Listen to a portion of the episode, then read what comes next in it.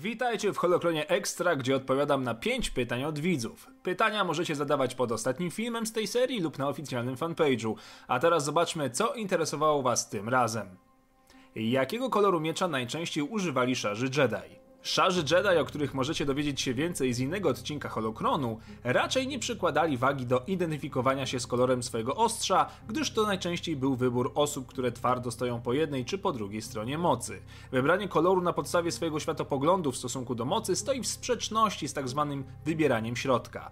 Szarzy Jedi używali mieczy o przeróżnych kolorach, choć ciężko podać przykład szarego Jedi, który posługiwał się czerwonym ostrzem, gdyż to prawie zawsze było zarezerwowane dla użytkowników ciemnej strony mocy zaznaczam prawie zawsze.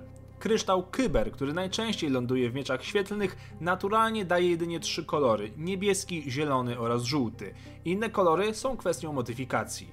Swojego czasu część fanów kolor żółty przypisywała właśnie szarym Jedi, ale jest to mit wzięty z fanfikcji, a nie jakiegokolwiek oficjalnego źródła. Ilu Jedi zabił Darth Maul? Zebranie do kupy konkretnej liczby zabójstw dokonanych przez siepacza Sidiousa nie jest proste, ale z najważniejszych trzeba wymienić aż sześciu, co może przy Wejderze i jego dokonaniach podczas czystki Jedi nie robi wrażenia, ale zabicie sześciu Jedi wciąż nie należy do prostych rzeczy. Na liście znajduje się Siolo Rumanka, Qui-Gon Jinn, Grotto, Kosolok oraz Bru Yunfan. Żywych i myślących istot, które zginęły z jego ręki jest oczywiście jednak znacznie więcej. Skąd u Luka zielony miecz w epizodzie szóstym? Nowy miecz Luka został przez niego zbudowany w trzecim roku po bitwie o Yavin i był to kolejny krok, by stać się pełnoprawnym rycerzem Jedi.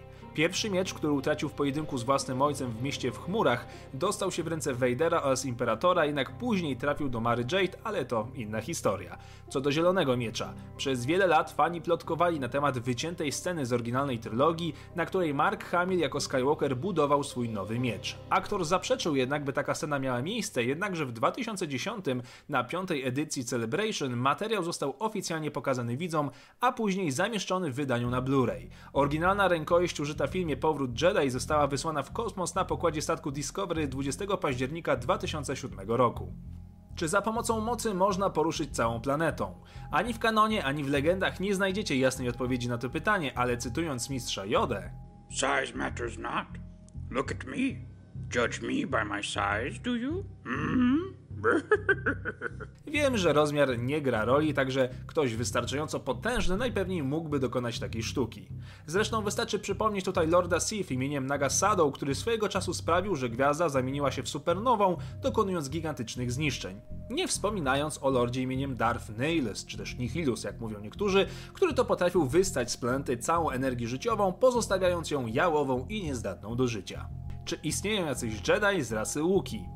Niewielu, ale byli. Przykładowo mistrz Jedi Taiwoka za czasów Republiki, który swojego czasu zasiadał w Wysokiej Radzie Jedi. Warto tu również nadmienić Ganjiego serialu Wojny Klonów, który przyuczał się do bycia Jedi.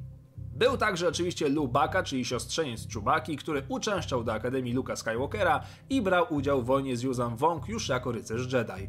Używał charakterystycznego miecza świetlnego o brązowej barwie. To tyle na dziś, dzięki za oglądanie, zadawajcie kolejne pytania, zobaczcie najnowsze gameplaye serii Holocron Play i niech moc będzie z wami.